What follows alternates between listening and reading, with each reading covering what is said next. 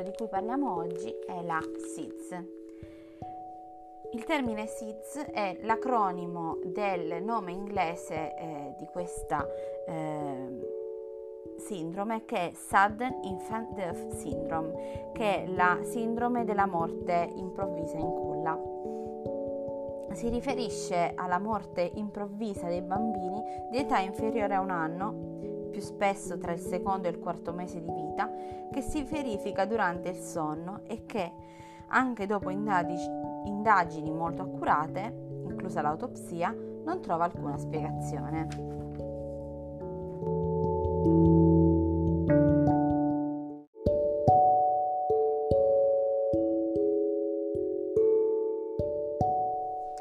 Ad oggi ancora non si è certi di quali siano le cause eh, della SIDS, però fra le cause ancora in oggetto di studio vi sono dei difetti di maturazione dei circuiti cerebrali che governano la capacità di risvegliarsi dei bambini, specie in condizioni pericolose come la carenza di ossigeno, ad esempio in corso di infezioni respiratorie o se le vie aeree sono ostruite.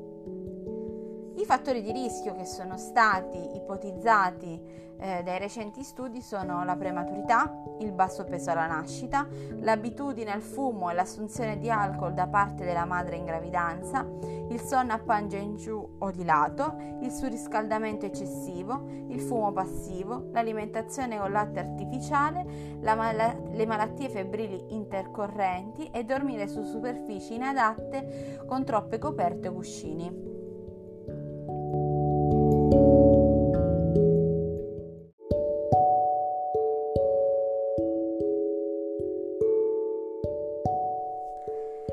Rispetto alla SIDS si hanno poche informazioni sull'incidenza, eh, poiché è molto dis- difficile spesso rilevare omogeneamente i dati eh, di queste morti improvvise. Ora è stimabile il dato intorno allo 0,5%, ovvero 250 casi di SIDS l'anno.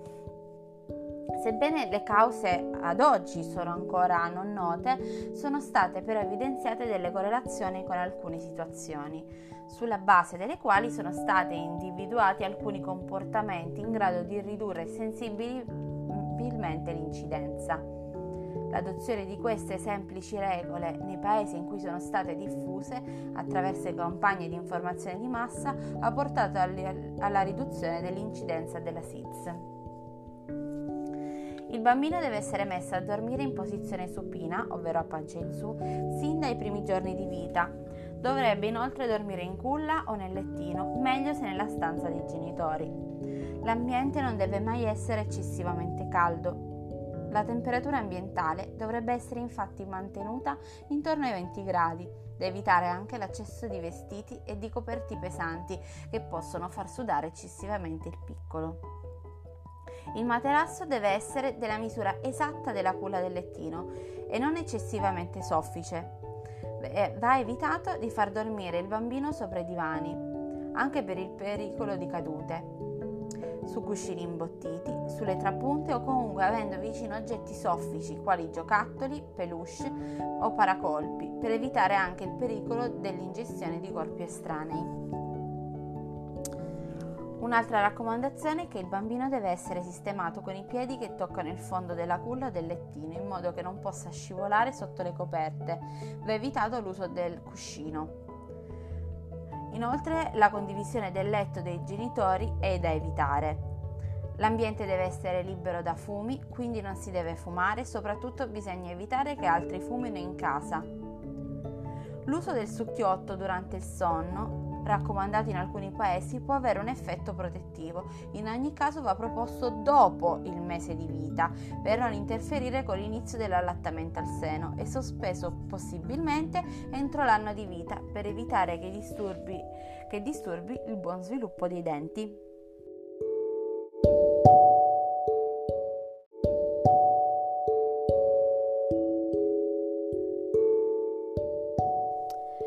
Queste sono le raccomandazioni perciò che eh, le società internazionali di eh, pediatria eh, consigliano eh, per ridurre il rischio di SIDS.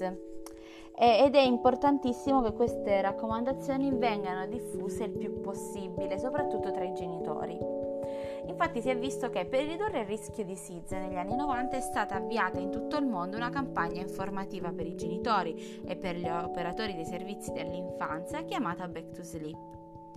È un gioco di parole che fa riferimento all'importanza per i lattanti di dormire a pancia in su e che comprende diverse raccomandazioni sui fattori preventivi, periodicamente aggiornate dalle società scientifiche e pediatriche internazionali.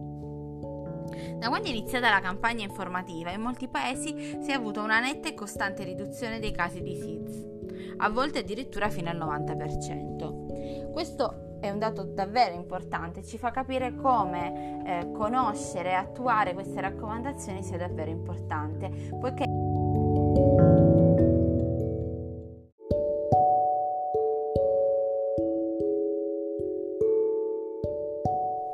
maggiori informazioni vi consiglio di andare sul sito del Ministero della Salute dove potrete trovare tutte le raccomandazioni oppure sul sito di uppa.it.